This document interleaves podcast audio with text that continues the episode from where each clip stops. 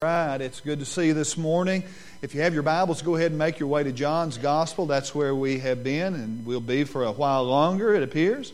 And I want to talk today about God's promise of peace. And I know that there's not much peace in the world at this time, is there? I mean, all you have to do is turn on the news, and we are a world that has very little peace.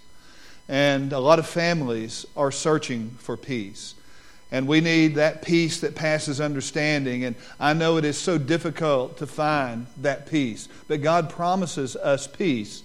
And it's not as the world promises, but it, it's a peace that's beyond anything imaginable on earth. And God desires to give that to us. But I want to start with a little illustration of this lawyer from New York City came to Arkansas to go deer hunting and he was kind of an arrogant fellow. And uh, he shot a deer. But the only problem was that deer was across the fence on this farmer's property. And he starts to cross the fence. And the farmer said, You're not allowed on my property. He said, What do you mean I'm not allowed on your property? That's my deer. He said, You're not allowed on my property. He said, I'm getting my deer one way or another. And he said, Well, I'll tell you what, we have this three kick rule in Arkansas. And the lawyer said, Well, what's the three kick rule? He said, Well, three kick rule is this I kick you three times, you kick me three times. We keep doing it until one of us gives. And uh, the uh, lawyer, you know, looked at the old man. He said, "Well, you know, I'm a lot younger than that guy, so let's let's uh, let's do it." So the uh, farmer kicks him in the shin, and he reaches to grab his shin. He kicks him in the chin. He falls back, and then he kicks him in the belly. And the lawyer's trying to get his breath, and he said, Now it's on. He gets up, and the farmer said, ah, You can have your deer, go ahead.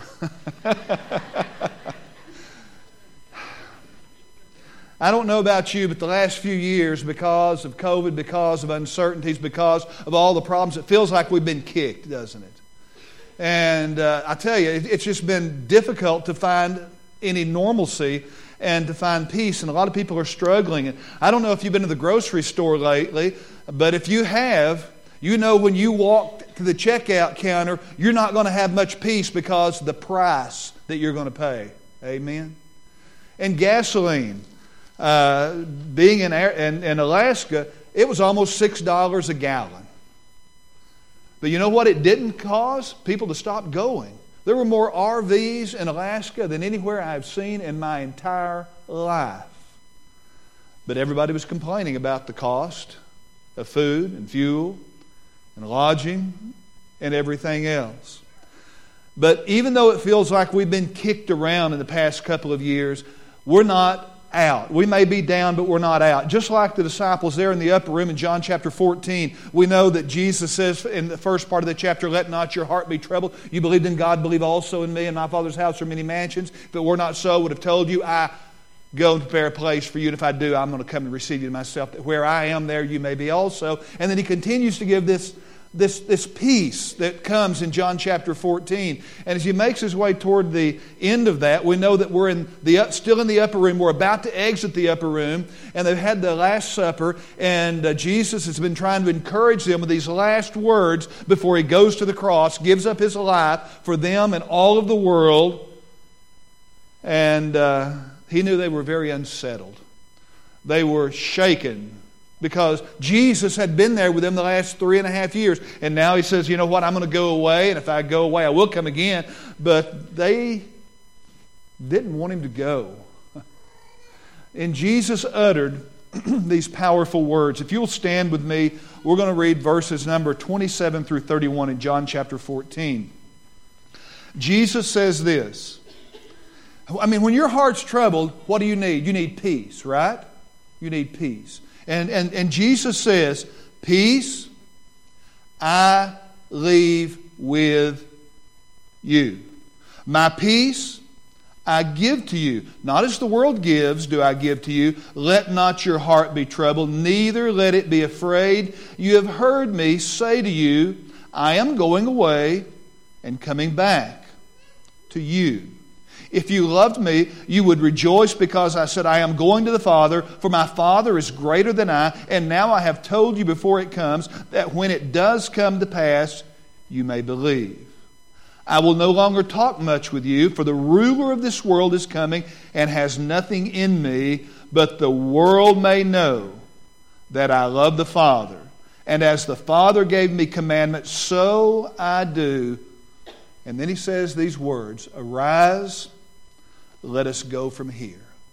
Let's pray. Heavenly Father, I pray that you would just give us peace. And those listening, Lord, on the internet or whatever device they're using. I pray, Lord, that you would just give a peace that passes understanding. Help us, Father, to realize that true peace comes through you, and you give that peace freely. And Father, I desire today, if there's someone here who does not have the peace of Christ in their life, Lord, they would seek you and come to you today and give their lives to you and find that peace that only you can provide. In Jesus' name I pray. Amen. You may be seated. Those last few words of Jesus there, he said, Arise, let us go from here. And when Jesus said, Arise, let us go from here, what he was saying is, All right, we're going to exit the upper room. We're going to walk down the Kidron Valley. We're going to make the half mile trek up to the Mount of Olives. And then we'll be in Gethsemane. And in Gethsemane, we're going to pray because it's in Gethsemane that he knows, but the disciples do not know, but he knows that he will be betrayed, he will be arrested, and the cycle will be set in motion for him to lose his life the very next day. Now, imagine as they're making their way through that, there are many vineyards that they're going through, and, and I'm sure that Jesus continues to teach them and talk to them about what's going to happen. And, and, because it's not, because of the uncertainty, because of what Jesus has said to them, that, that they're nervous. And, and, and they're like, well, what are we going to do? We know we're going to pray, but what, what does all this mean? And there's this measure of frustration. Now, we need the promise to replace the frustration that's in our lives because we say, Will things ever change? And then in verse 27, he says these words Peace I leave with you, my peace I give to you, not as the world gives, but listen, let not your heart be troubled let it not be afraid. Now, let me ask you a question. In the last few years, because of all that's transpired, have you felt, and be honest, a little bit of fear? Just, just be honest with me. Okay? Listen, there's a reason. There's a reason to fear. But that peace of God can come and replace that fear when we trust Him with all of our lives and all of our heart. Now, what is the difference between the fear, or the, the, the fear that the world gives, and the peace that God gives? Or what about the difference? What's the difference between the peace that the world offers and the peace that the Lord offers? Well, basically, the world says this about peace it is the absence of conflict. That's peace. That's what the world says. But that's not what the Lord says. Peace, listen to me, peace of God is the gift of the serenity in the midst of problems in life. He gives us that calm. He gives us that peace. He gives us that certainty that we're going to make it through to the other side and will not be overwhelmed by what we are going through. You know, in recorded human history, of the 4,000 years of recorded human history, there have only been 200 years where there have been peace a measure of peace, which is the absence of conflict, the absence of war. Can you imagine that? And think right now, what's going on presently? What, what do we see? We see on signs, pray for Ukraine. Pray for Ukraine. We, we see it on the news. And, and listen, there's a war going on, and there always will be a war going on until the Lord comes and says, Listen, I am now taking over. Well, there was a lady that uh, she got so upset about the conflicts in the world and the uncertainties in the world. She went to her counselor and she said to her counselor, Listen, uh, I, have got to have some peace. How do I get peace? And, and uh, she told the woman how to have peace. And the therapist said to her, Listen, if you need inner peace, what you need to do is when you start something, finish it. And she said, I have been in such peace today because I finished two bags of chips and a chocolate cake. Listen, what we need to do is realize God offers that peace, and only God can give that peace. And, and, I don't want you to understand something. We all go through struggles. We all come to those places where we feel that absence of, of peace, and, and we need the presence of God during that time. But it's passing through a crisis. And, and I know that, that you may be in a crisis that I don't even know about, but I want you to know as you're, you're going through that storm, God will be with you through the storm. And one person said it like this that either you are in a storm, you're coming out of a storm, or you're going into a storm. And, and that's kind of like life, isn't it? I mean, there's always things in life that are going on that cause anxiety and the lack of peace. Now, three ways to claim the promise of God's peace. Number one, first, know that God is there. Know that God is there with you. He sees what you're facing. Listen, in Psalm 139, watch these words. O Lord, you have searched me and known me. You know my sitting down and my rising up. You understand my thought afar off. You completed, you comprehend my path and my lying down, and are acquainted with all my ways. For there is not a word on my tongue, but behold, O Lord, you know it all together. You have hedged me behind and before, and laid your hand upon me. Such knowledge is too wonderful for me. It is high, I cannot attain it. Now, you know what the psalmist is saying? God's always with us. God is always with us, regardless of the circumstances, regardless of what we're going through. He knows and sees what we are facing. So listen, we don't need to throw up our hands and say, Where are you, God? Because God is right there with us. He knows we need peace, and He provides that peace for us. Many of you may have never heard the name Corrie ten Corrie ten Boom was uh, in a concentration camp in Nazi Germany for many years. She lost her entire family. Her sister died, and uh, her parents died, but somehow she made it through that concentration camp. And I want to quote what she said concerning that. She said, There is no pit so deep that God is not deeper still. I mean, wherever you're at, whatever you're going through, God is there with you. So when you find yourself fearful, when you find yourself anxious, as the disciples were in John chapter 14, listen, understand that God is still present with you and He's not going to leave you and He's not going to go away. Listen, Paul wrote these words from a dungeon. He was shackled to a guard. In the book of Philippians, he says these words in chapter 4, verse 6 and 7 Be anxious for nothing. Now, I wish I could be anxious for nothing. And I pray, Lord, don't make me anxious. I, I don't want to be anxious. But in everything, what should we do rather than being anxious and upset?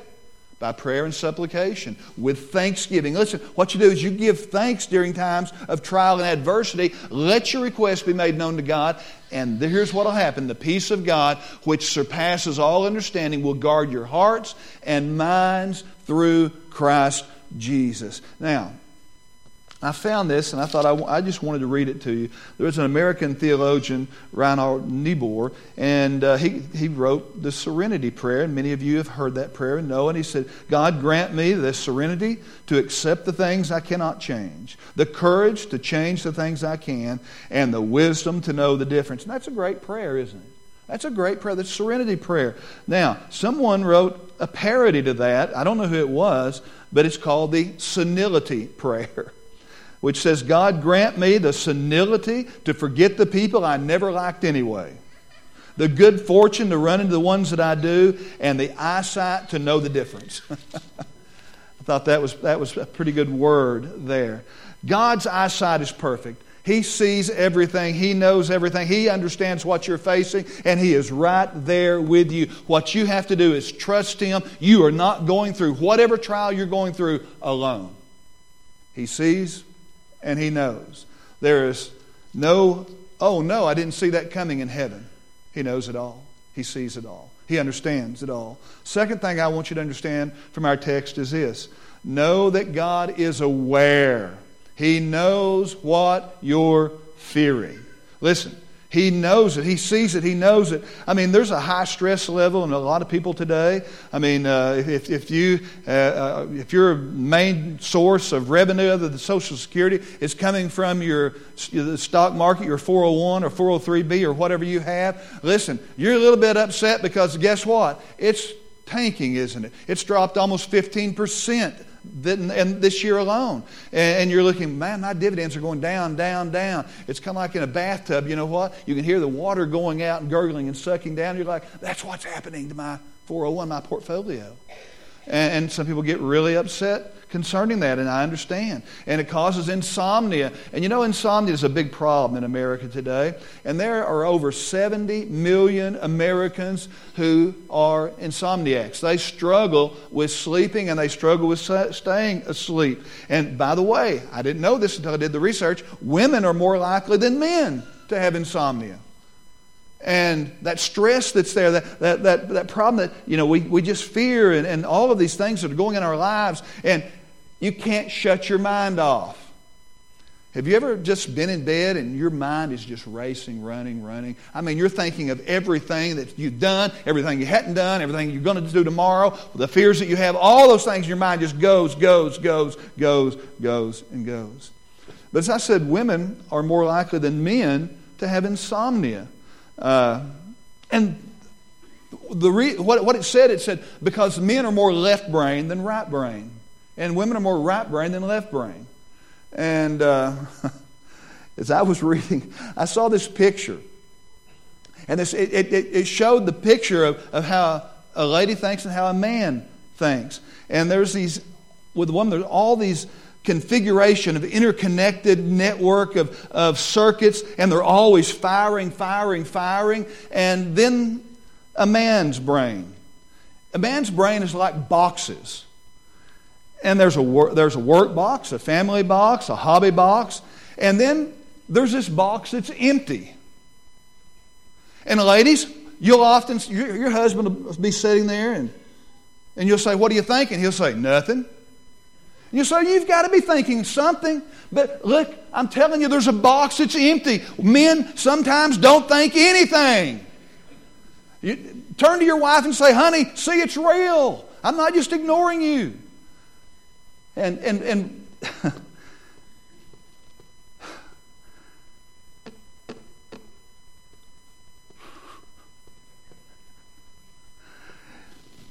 your wife will say it's impossible to think nothing. And you're like, honey, that empty box, remember that. The human brain is an incredible instrument, isn't it? I mean, it starts working the moment that you're born. And it doesn't stop working until you stand up to speak to a crowd. And you just go blank.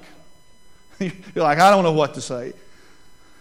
But one reason people have trouble sleeping, their brain just keeps on working and working and working, brings, bringing up what's happened, what might happen, what may happen tomorrow, what the uncertainty is, what if this happens, what if that happens. Don't you wish your brain had an on and off switch?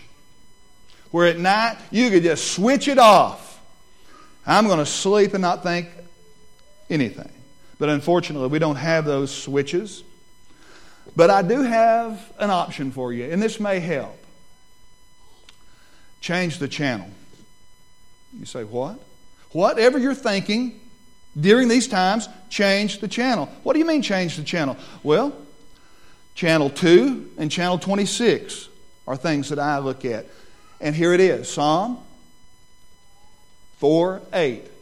I will both lie down in peace and sleep. For you alone, O Lord, made me dwell in safety. God, I'm in your hands. The second one is Isaiah 26, 3 and 4. You will keep him in perfect peace, whose mind is what? stayed on you. What happens is we get our mind on all of this worldly stuff, we get our mind off of the Lord. Because he trusts in you. Trust in the Lord forever, for in Yah, that's Yahweh the Lord, is everlasting strength. So what we have to do is say, Lord, I am simply residing in you. God's aware of what you're going through. He's there for you. He won't leave you, He won't forsake you.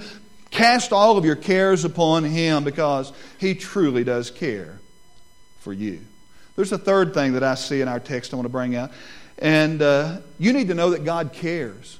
You, you just need to know that He cares. He knows how you're feeling. In the book of Hebrews, chapter 4, and verse 15, it says, For we do not have a high priest who cannot sympathize with our weaknesses, but was in all points tempted as we are, but yet without sin.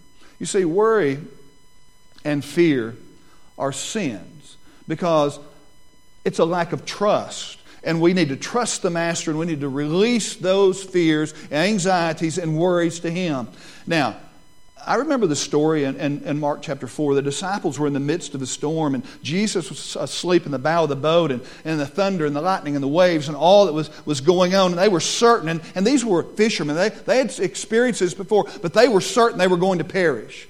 And so finally they go to Jesus in Mark chapter 4, verse 38, and they said to him, Teacher, do you not care that we are perishing? Well, that's probably a good question at the time. Lord, you're asleep at the wheel and we're about to drown here. We know you can walk on water, but Peter tried it and he failed. And listen, there's a storm out there and I, I don't want to drown today. Don't you care, Lord? I think that's a real honest question. Don't you care, Lord? And I've heard people ask, ask that before in the midst of a loss. God, don't you care that I'm hurting? God, don't you care what I'm going through? Don't you realize the pain that I'm experiencing? God, don't you care? We may be saying today, some people that have to travel for their, for their, their job, you may be saying, Lord, don't you care that I can't even buy gas to get to my work? Or don't you care that we don't have enough food for the month? Or don't, don't you care that we're struggling to pay our mortgage? Lord, don't you care? Don't you care? Lord, where are you? He does care. He does care. But listen to me. Sometimes God calms the storms in your life, but more often, what He does, He calms our hearts in the midst of the storms. And that's what we need. That's God's cure for heart trouble. How much does God care for you? Watch this in Isaiah 49. Can a woman forget her nursing child and not have compassion on the son of her womb? Surely they may forget, yet I will not forget you. See, I've inscribed you on the palms of my hands. Your walls are continually before me. You know what God says? I, when, I, when I hold out my hands, I see your name. I see your name and I think of you. Have you ever written something on the palm of your hand? I have. And I, have, I've stood right back here and done a number of weddings. And standing right here, every now and then the couple will say, We want to say our own vows. And uh, you'll see a guy do this, and he'll look down and he's trying to remember what he wrote because he can't remember. I mean, grooms are pretty nervous when they get married, brides are too, but it seems like grooms, that box, you know, that empty box, that thing just happens. And uh, this one time, this guy looks at his palm and all it was was a blue blob because you sweat. And all that ink was just turned into a blue blob. And it was time for his vows, and, and uh, he was so nervous. And finally, he just blurted out, All he could say is, I love you.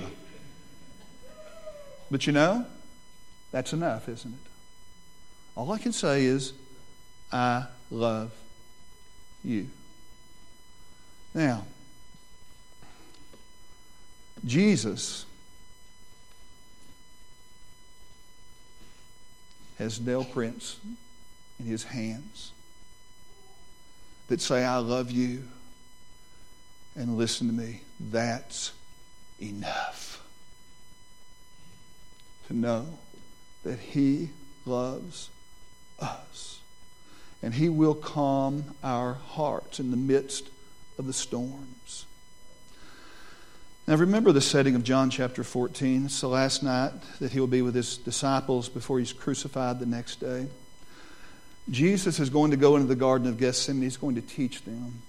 And he's going to give them some last words that he will ever say before going to the cross. And then he will pray this high priestly prayer in John chapter 17. But prior to that, in John chapter 16, verse 33, Jesus says this these things I have spoken to you. What things? Well, these things this night that I've been with you. We've been in the upper room. We've, we've had the Passover meal. I've taught you. Judas has gone out to betray me. These things I have spoken to you that, listen, the key words, two words, in me. You may have peace. Now, didn't say in the world, he said in me. In the world you will have tribulation, but be of good cheer. I have overcome the world. Two key words there. Remember, in me. When you're in Jesus, Jesus is in you, listen, the Prince of Peace is going to direct your steps and he's going to keep you in perfect peace. It's a supernatural peace. Listen, you need peace? God promises to give it to you. If you're struggling, listen, whatever storm you're facing, God says to these to you these words. Come unto me, all you that labor and are heavy laden, and I will give you rest. So if you need the peace of God that Jesus offers, we have what we call an invitation. And that invitation is a time for you to come and say, I need that peace. I want that perfect peace. Whether it be in your family for salvation, whether it be for your country, whether it be for the price of things or whatever it might be, it's an opportunity to come. And just pray.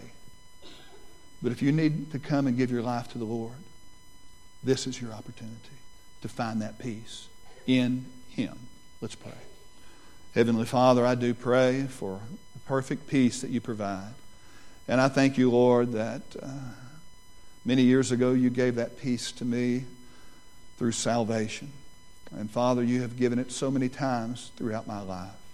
And I know there are many others here who have experienced that as well. And Father, they just depend upon you, trust you, and rely upon your incredible, amazing grace. So I pray now, Father, for anyone that's struggling, whatever the reason, they may come to the altar and lay it there and leave it with you and find that perfect peace in you. And others, Lord, that may need to come and give their life to you, I pray today they would. Father, whatever the need, help us to seek peace, real peace from you. In Christ's name I pray. Amen.